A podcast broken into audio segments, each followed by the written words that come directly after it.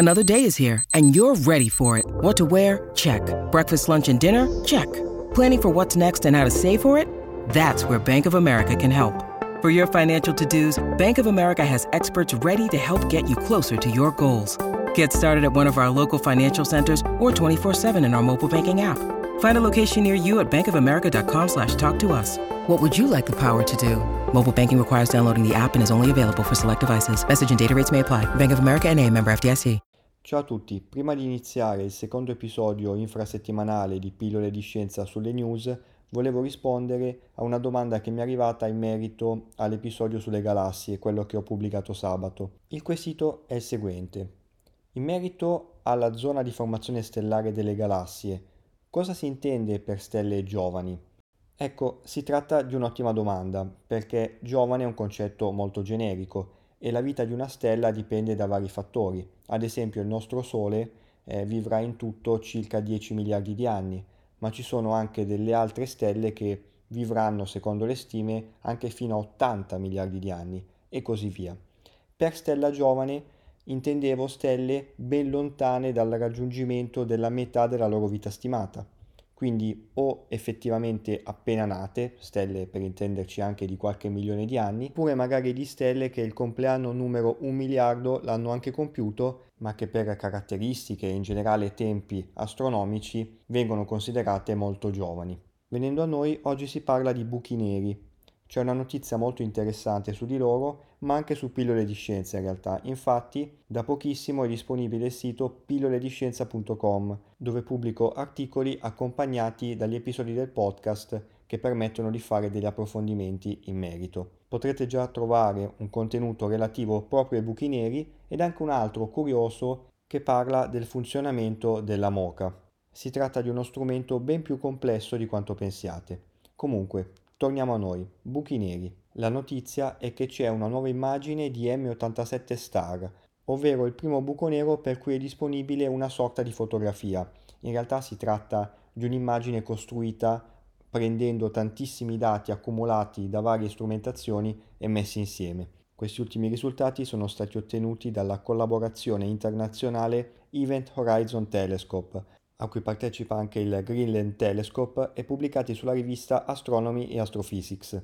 Visto che l'immagine vecchia, per così dire, e questa nuova sono molto simili, tranne che per lievi variazioni di luminosità, di fatto abbiamo una coerenza temporale che va a confermare ulteriormente la teoria della relatività generale di Einstein. Dopo ci torno su questo punto. Alla collaborazione Event Horizon Telescope prima citata prendono parte anche delle eccellenze italiane, in particolare l'Istituto Nazionale di Astrofisica, l'Istituto Nazionale di Fisica Nucleare e da istituti di ricerca come l'Università di Cagliari e l'Università di Napoli Federico II. Le strumentazioni utilizzate per ottenere queste immagini sono state davvero all'avanguardia e hanno permesso di ottenere una visione del tutto indipendente dalle prime osservazioni del 2017 che hanno portato alla foto storica pubblicata nel 2019. Per completezza, questa nuova immagine è il frutto di osservazioni effettuate nell'aprile 2018, quindi a un anno di distanza dalle prime. Il fatto che ci vogliano anni per passare dalle osservazioni a un'immagine vi fa comprendere la complessità, la quantità di dati e le elaborazioni che ci sono dietro a tutto questo. Ma M87 Star chi è? Si tratta di un buco nero appunto situato al centro della galassia Messer 55, a 55 milioni di anni luce dalla Terra. L'immagine, visibile anche sull'articolo presente su pillolediscienza.com, mostra un anello luminoso del tutto simile a quello pubblicato nel 2019 e circondato dalla cosiddetta ombra del buco nero, ovvero la depressione centrale prevista dalla teoria della relatività generale di Einstein. Come vi dicevo, questa nuova immagine mostra un picco di luminosità leggermente diverso rispetto alla prima disponibile, ma tutto questo è coerente con le attuali teorie sui buchi neri. Un'ultima cosa sulla relatività generale.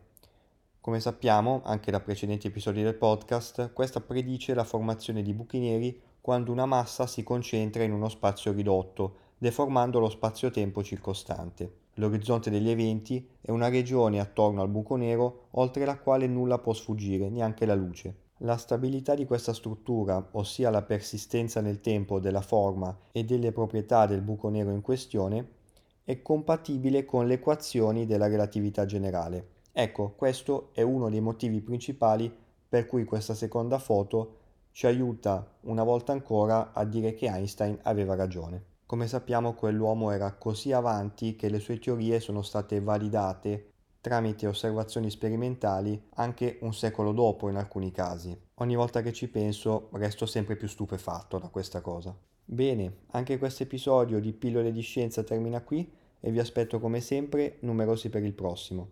Ciao e a presto!